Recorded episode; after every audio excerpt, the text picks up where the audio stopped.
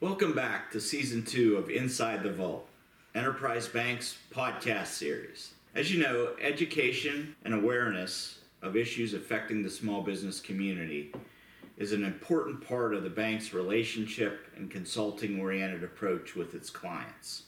If you enjoyed today's episode, please be sure to review and rate us on all of your popular podcast platforms. And as always, if you have any questions, comments, or suggestions, please email us at insidethevault at enterprisebankpgh.com. So I'm sitting down today with Kevin Shivers, President and CEO of the Pennsylvania Association for Community Bankers, to talk about an emerging industry in the Commonwealth of Pennsylvania, the medical marijuana industry.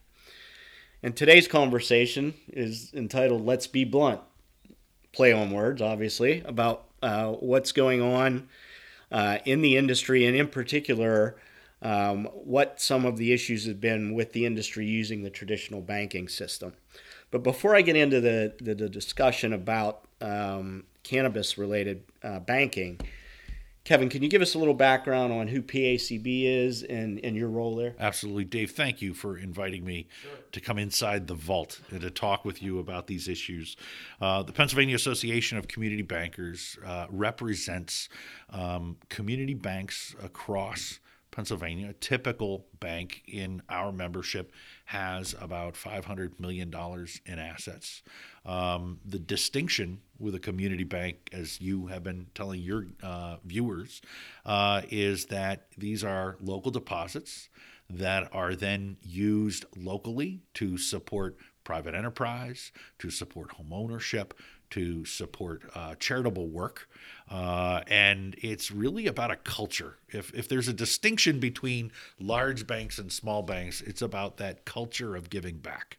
Uh, so I have the greatest job in the world uh, where I have a chance to come out and meet some incredible bank leaders, people that are doing really incredible work in their communities. Enterprise Bank, you have such a proud track record of providing uh, and supporting entrepreneurial dreams, uh, and in addition to that, supporting your local community. And uh, you know, you should you should be credited uh, for the great work that all of your team does.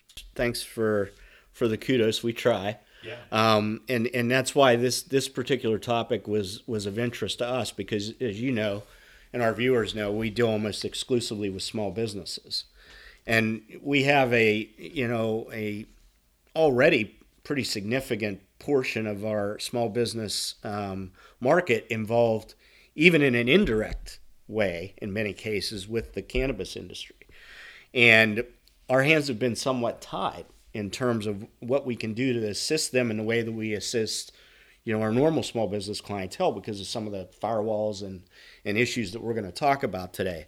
But before we get into the discussion i wanted to, to give our viewers kind of a kind of an idea what the scope of the industry is in in pennsylvania and what the climate is right now.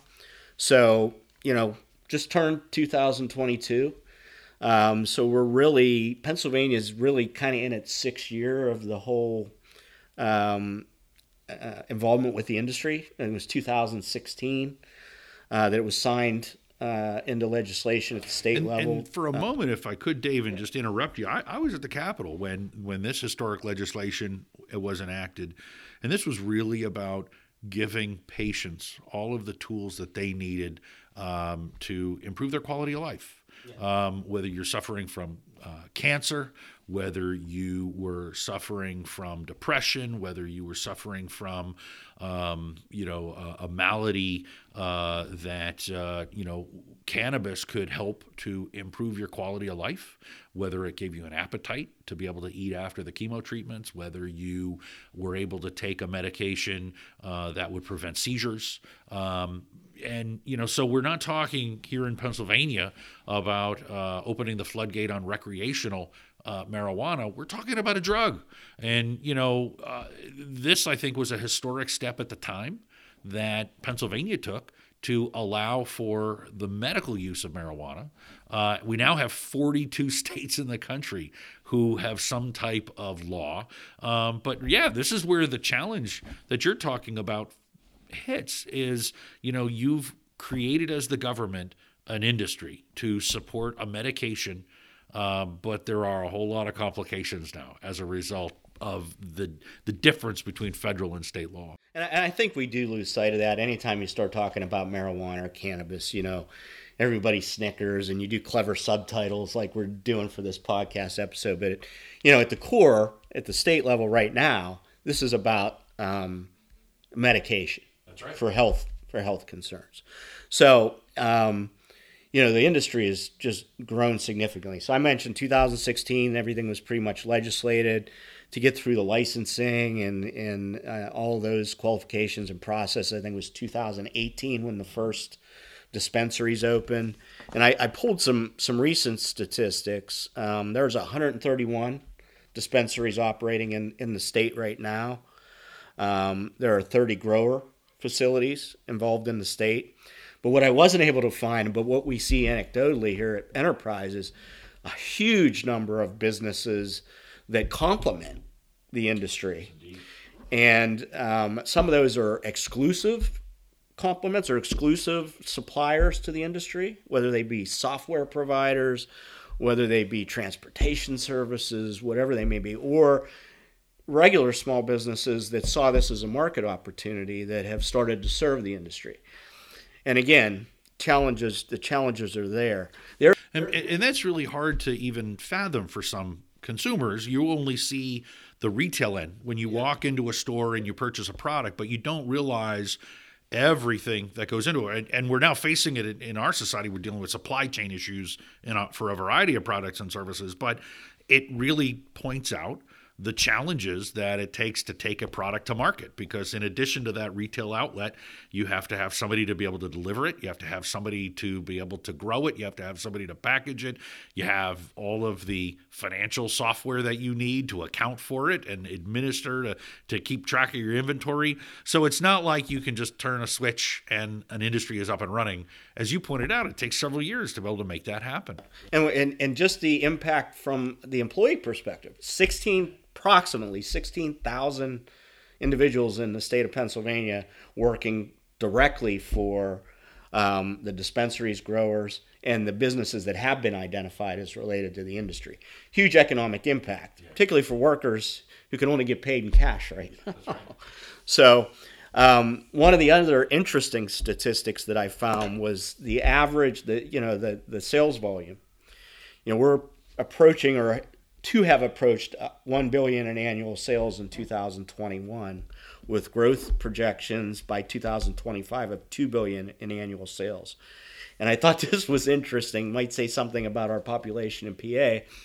We have one of the highest largest average largest average tickets of uh, consumer purchases at our dispensaries, $123 average order. We're talking about significant dollars here and that's translated into significant cash and nowhere for it to be put. Right. So, which is really what, what we want to talk about today. So, to kind of start it off, and, and, and you're probably in the best position to describe this, what is the current issue that's creating this barrier between the traditional banking system and the cannabis industry? Yeah, sure. Um, you know, for your consumers, and you know, you've talked about this in the vault previously. Um, you know, we have federal and state laws that prevent the bad guys from using banks and our financial system to be able to transact business uh, that's illegal right? We we have set up rules in our country uh, to prevent uh, money launder or, money laundering for sex trafficking, for prostitution, for drug trafficking, gambling, you know, illegal activity, organized crime. Um, and we did that. It makes sense, right? I mean, we, we don't want the bad guys to leverage the power of the American economy uh, for nefarious purposes.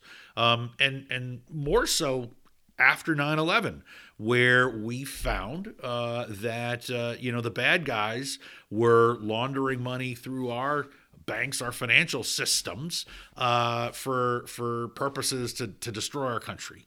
And so there are a whole host of laws uh, at the federal and state level uh, that put the onus on banks to make sure uh, that the money that is deposited here in your institution and in others is clean, uh, that it comes from legal purposes, and that illegal purposes are not supported by our financial industry. Well, there's the trouble because under federal law, uh, the uh, cannabis is and marijuana is still illegal.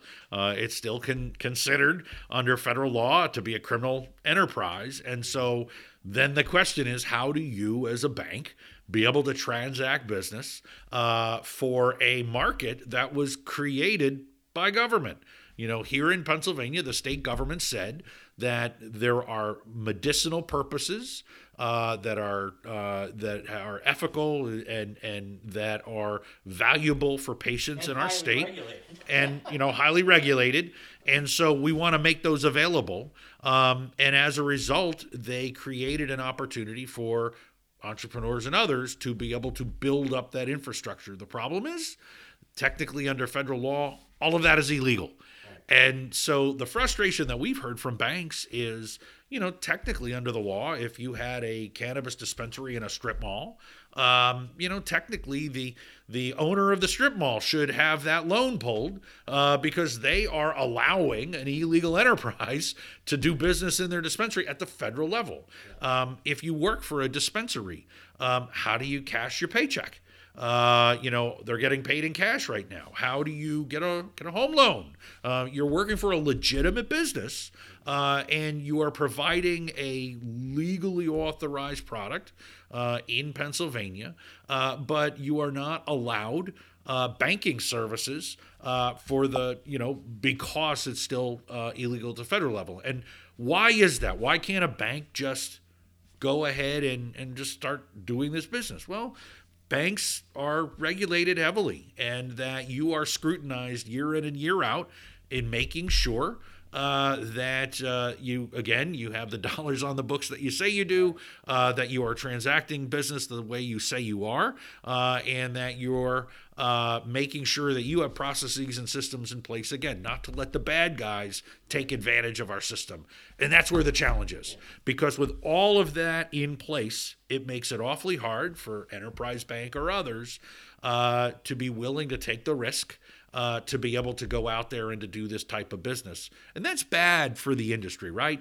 Because the longer we delay in changing the law, the harder it is for this industry that has been authorized under government to provide this medical uh, uh, prescription to be able to to get up and running and and that's not good for anybody because one of the things you know in business predictability and stability you need to have uh, laws that can be followed, and and you can actually conduct business in a way that does there's no uncertainty. There's a whole lot of uncertainty right now. Well, you know, just from the practical perspective, I mean, we were involved early on when the investment dollars needed to be shown for the actual licensing by the state back after the soon after the legislation was passed. The the amount of the, the process for the application and the background checks and the vetting for all the principals and any business relationships that they had were more than any loan underwriting I've ever seen. So, you know, the due diligence is already being done by multiple agencies. It's just we have this state federal issue. And you mentioned bank examiners and regulators. The two primary regulators for most banks are federal in nature, either That's the right. FDIC or the OCC. And then you've got you know, examiners at your state level that are saying this is okay, we're okay at the state, but at the federal level, we're still not. That's right. So, um, what you know, what what obviously has been happening, or what I've heard anecdotally from talking to some of our clients um, that that are involved in the uh, cannabis industry, even though we can't deal with them those businesses directly, is they found other ways to skin the cat. And those other ways are not necessarily the most efficient, secure, or um, allow them to really uh, grow their businesses. There are a lot of societal pitfalls by not allowing these uh, businesses to be able to to bank. Uh, and you know, let's go all the way out to to the retail one that the consumer faces, and that is the fact it's an all cash business. So think about that. This is a prescription Uh, so this is the only drug uh, that we, uh, as citizens, can be prescribed by a doctor where we have to pay cash for it. Like I can't use my my card, uh, my yeah, credit card to Transback Business. It's restricted because it's illegal at the federal level. So I have to use cash. Well, the the business, they can't take that cash at the end of the day and put it in a bank because, again, it's illegal money uh, from an illegal transaction, even though it's legal in our state. Um, so you have huge um, you know vaults uh, safes in these stores where they're keeping the cash during the day. Um, well now you know where the cash is. So yeah, uh, now you need to some, uh, yeah the, you know so we've seen uh, an increase in organized crime because these businesses need protection. Um, you have uh, individuals with sidearms, which in some cities is a problem, right? You can't bring a firearm into certain cities and certain communities, um, and who's trained to use those? Um, and as well, um, you know, we've seen a lot of the smash and grab crime. I just read an article uh, where they were talking to one dispensary uh, where the bad guys literally jackhammered the safe out of the floor uh, and stole the safe to take with them. Um, and not only that, uh, people walking in and out, consumers who the bad guys know are walking into that store with a whole lot of cash, who are getting knocked off either before or after they go into the store, either for the cash before they go in or for the, the product when they're walking out. And outside of the banking discussion, Kevin, how how likely is it for law enforcement to really get involved in those scenarios when they're dealing with the same conundrum the banks are? That, that's exactly right. So we think, uh, you know, any lawful business activity, uh, those entrepreneurs should have. Of, they should have available to them the service, the banking services of, of our industry, uh, because it just makes sense uh, that you know we've said as a state that this is a lawful industry uh, and that you know all work has value and so, if you work in that industry, you should be able to set up an account. You should be able to take a deposit uh, of your paycheck. Uh, you should be able to get a, a, home mortgage if if you want to do that. You should be available. You know, of it should be available to you to do that. Likewise, you know, we again talked a minute ago about that. You know, the the the dispensary in the uh, strip mall. Um, likewise, a plumber should not have any fear of retribution by going out to a call uh, with a leaky pipe in a cannabis dispensary and fixing it, and now finding out that he was aiding and abetting a, a criminal enterprise. Now, again, those are extremes, but again, those extremes are in law. Those are the the uh, crimes that people are susceptible to. That you know, the times have changed, and so we need the federal government um, or the state government, but definitely the federal government, to to get with the times to be able to legalize a product that is now legal in 42 states. Yeah. And you know, with regard to um, getting with the times, just look at the supply chains for these cannabis. How many of those supply chains are set up to accept cash payments? Uh, it just it it just puts wrinkles into the well, entire system, and and it, and it forces the entire industry and the entire process. Anybody who's in touch with it to be to to be um, illegal, even uh, or subject to criminal activity. Even the federal government.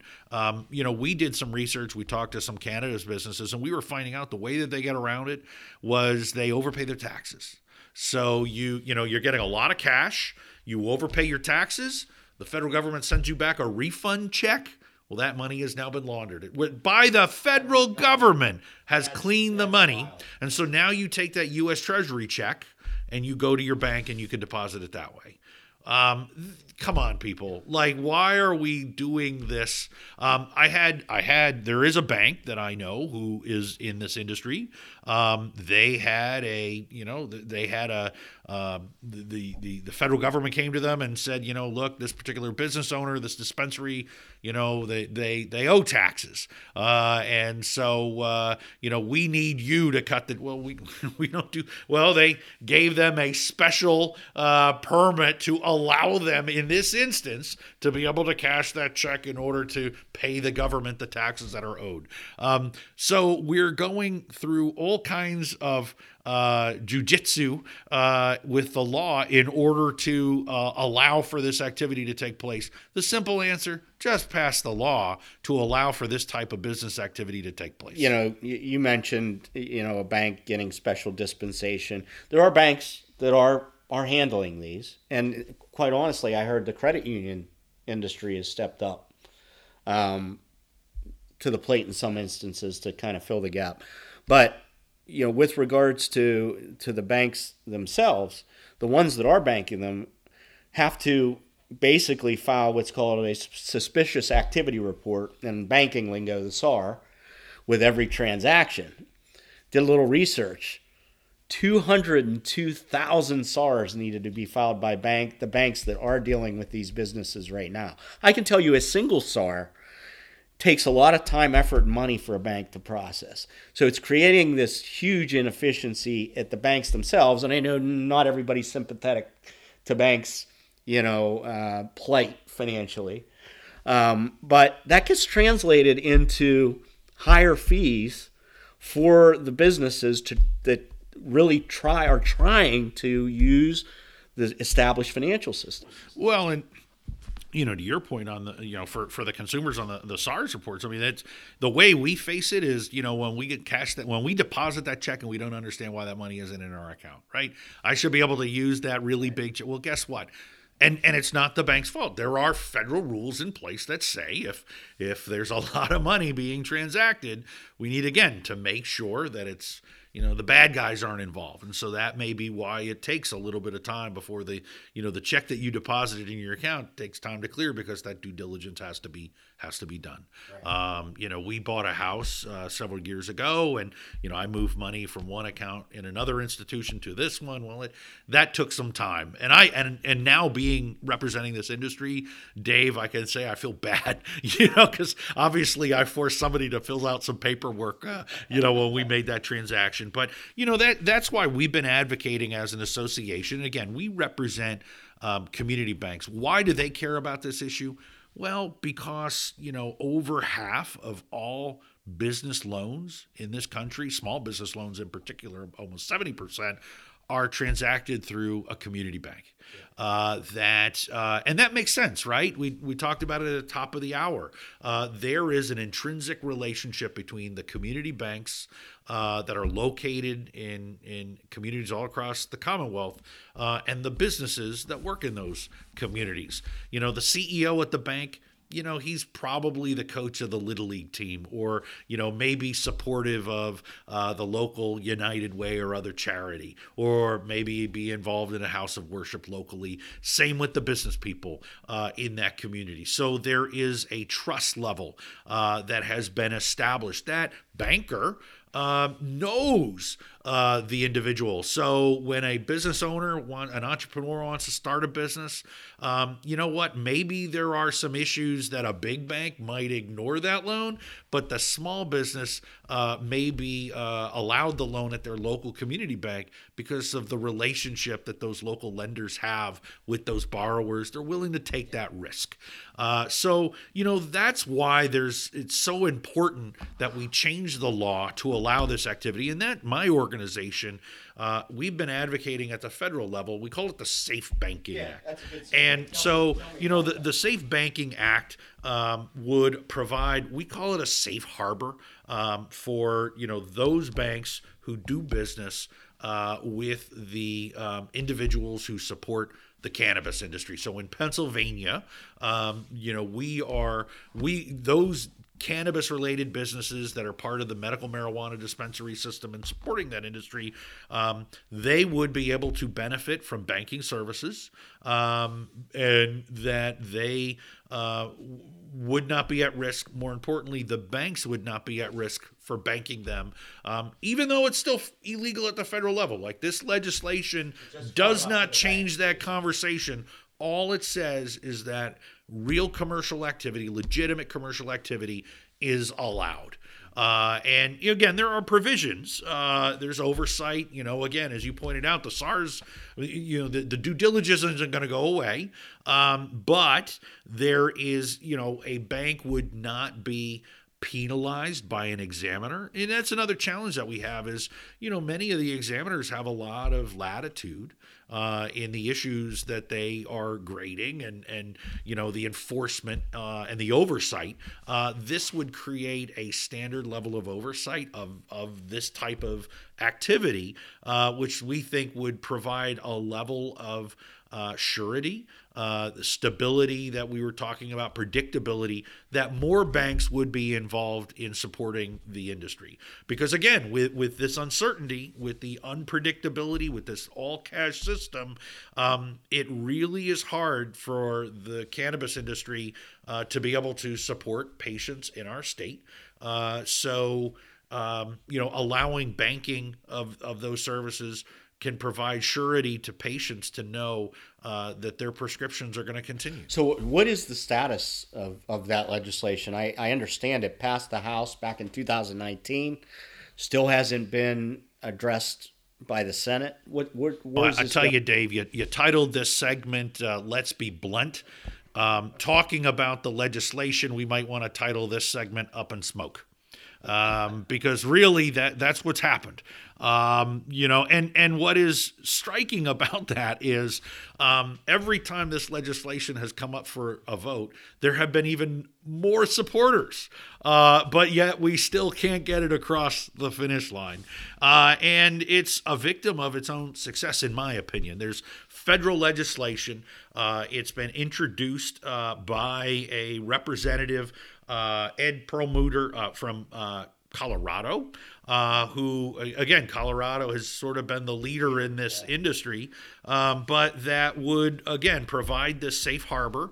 Um, here in Pennsylvania, uh, this legislation has been supported by federal members of both parties: uh, Congressman Boyle, Cartwright, Dean, Doyle, Evans. Houlihan, um, Connor Lamb in this area has been supportive as well. Guy Reschenthaler, um, and as well uh, Dan Meuser, so you know uh, Susan Wild um, uh, and Rep- Congresswoman Scanlon. So there is broad bipartisan support for this legislation. And what they're doing, Kevin, is they're they're representing the interests of, the, of their or the thoughts of their constituents. I, I was doing some background research for this discussion today, and you know we're at an all-time high in terms of public sentiment. Sixty-eight percent of U.S. adults um, favor legalization of marijuana, and only 10% of U.S. adults uh, are against any form of marijuana legalization, even medical. That's the vast majority of the public wants this. Yeah, a- absolutely right. And I think you know representatives realize that, and especially in a state like Pennsylvania, where again state law has authorized it, and we've now seen industry develop in order to support it, the supply chain and all of the other industry uh, supports that we've talked about.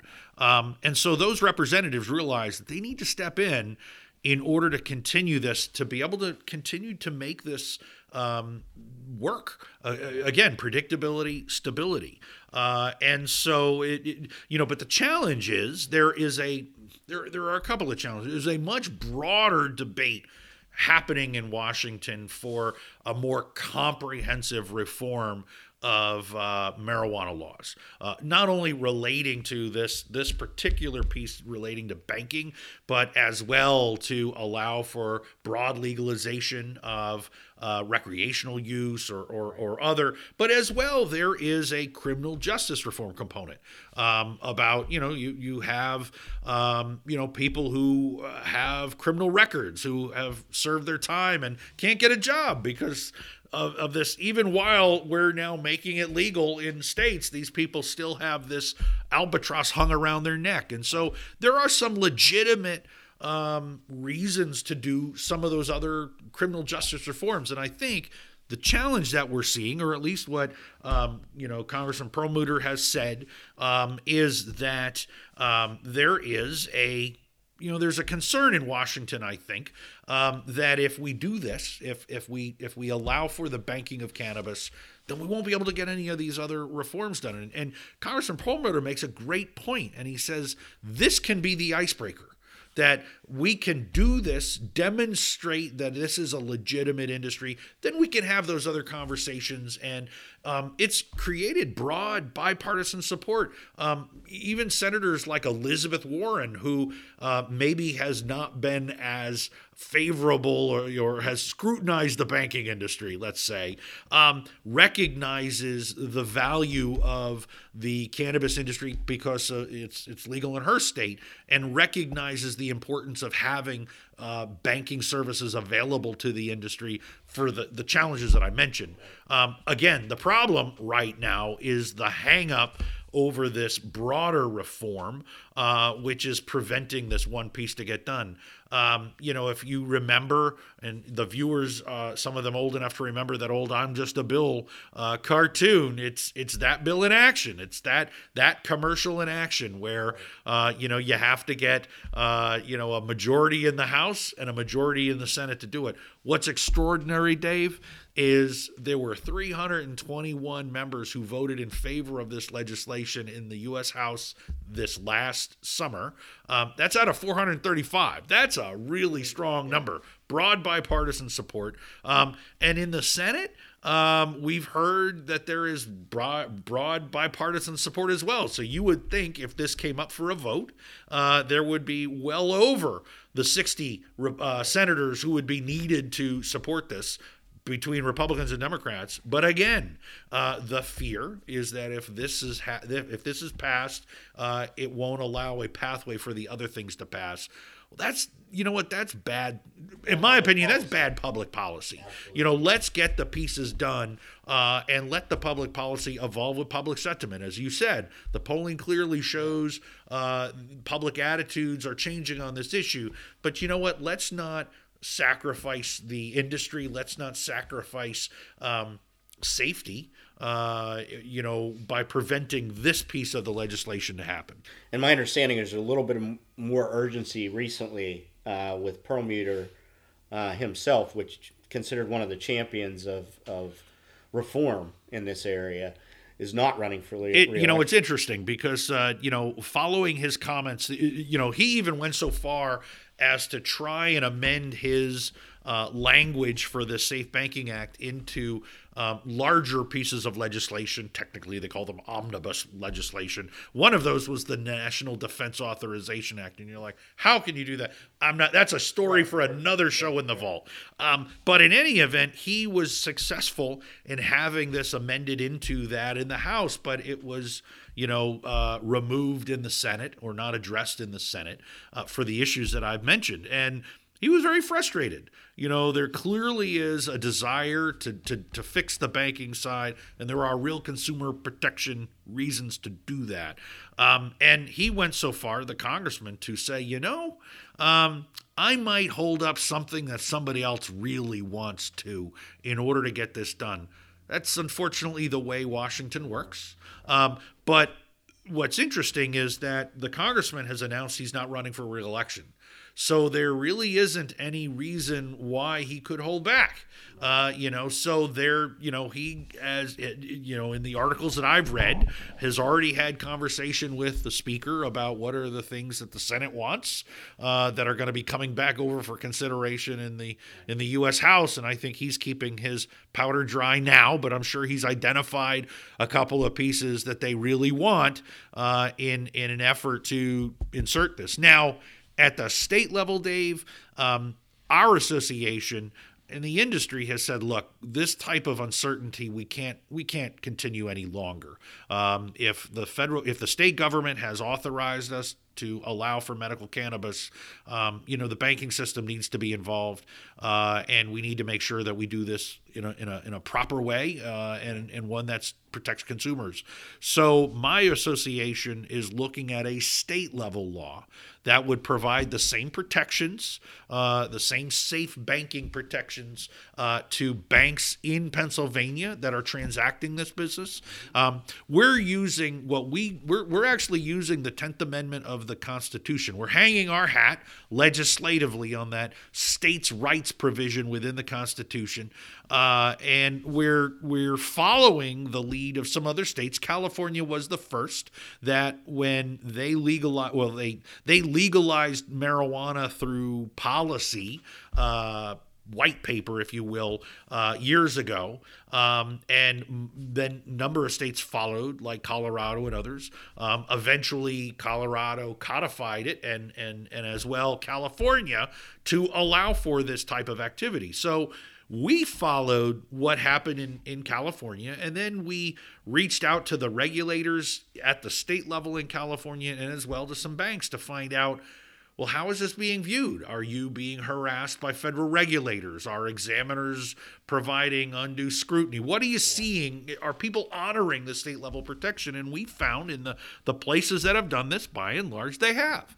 And again, if you're doing things legitimately, that you have due diligence and you have proper protocols in place to do this, um, then you're actually creating a, a, strong consumer protection. Um, so we're working in the legislature. Uh, with, with, we're actually working with all the financial groups. You know, you mentioned the credit unions earlier. We're talking with the large bank trade associations. We're talking with the cannabis industry as well as law enforcement.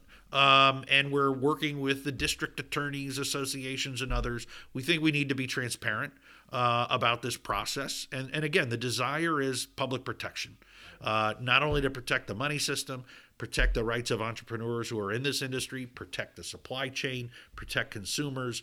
We think this is a good consumer protection issue. Um, so we'll see. We're, we're working with uh, lawmakers at the state level. Uh, we've had conversations with legislative leadership. Uh, we've had, had, conversations with the Wolf administration.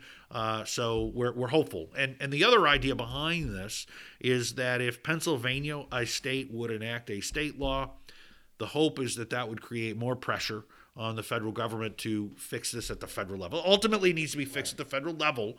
But if if the 42 states who have authorized the uh, sale of cannabis in some way uh, take this similar initiative, it's going to force the hand of the federal government to act as well. And so we think that that's good public policy. So so what what can our listeners, primarily small business owners, what can they do to advance the cause, either at the federal or the state level or both? Sure. Uh, you know, you can visit our website, uh, pacb.org, uh, where we have information available about um, cannabis uh, and safe banking. Um, and we would encourage them, to, your your viewers and listeners, to contact your state representatives. In particular, if you are a patient who is receiving um, medical cannabis uh, for whatever malady that you have it's really important for you to have that conversation with your state representative or your state senator, even your member of Congress, to say, look, I need certainty. I need a guarantee that I will have access. That's exactly right. Because uh, you know what? I can't imagine the fear that someone might face, particularly now, um, walking into a dispensary and having everybody who's staring at you know that you're walking in there with a wad of cash in order to pay for a, a legally authorized medication that's been prescribed to you. Um, you know, so I think it's important for citizens to get engaged and to continue the pressure. Uh, you know, the the positive, the optimist in me. Um, you know, we've seen a significant growth in the support of this legislation at the federal level. And I have to say, I've been very pleased in the conversations at the state level with legislative leaders as well, conservatives and liberals, because they recognize Pennsylvania has has authorized this and recognized they created a marketplace. They need to create the commerce system to transact business. Right. So this is definitely top of mind for lawmakers. and well. and you brought up a point that we'll end on. Uh, you brought up a point a little while ago. You know, this isn't you know money hungry bankers trying to create a new market. I mean, our experience here at Enterprise has been we've had long term established small business customers that now are serving the industry or um, have become involved in the in the industry directly, and we can't serve our existing clientele. Um, it's not about necessarily creating a new profit center for the bank. It's doing what community banks do, which is taking care of our our market, our community, and and servicing our client. And I got to tell you the you know the bank CEOs that I've talked to when you when you ask them what's top of mind that's keeping you up at night, you know one of the issues that they talk about are their retail businesses that are putting new products on the shelves that have CBD or you know other and and thinking am I supporting an illegal enterprise? Because there is no surety uh, in existing law that allows them to be able to do that. And so, uh, again, it, you know, we need to, we need to move forward. Uh, we created this com- market. We need to create the commerce system. Um, you know, we need a federal law to to do this. Congress needs to act. Um, and if they're not going to act, we need to address it at the state level. Well, thank you, thank you very much for all the, the work that you personally and the PACB does on behalf of community banks and the communities that we we serve. I'm sure there's plenty of other topics that we could talk about in relationship to community banking and, and its effect in small business markets like ours. Anytime you want to uh, bring me back into the vault, I'd love to come. and we'll be blunt every time. Thanks, folks.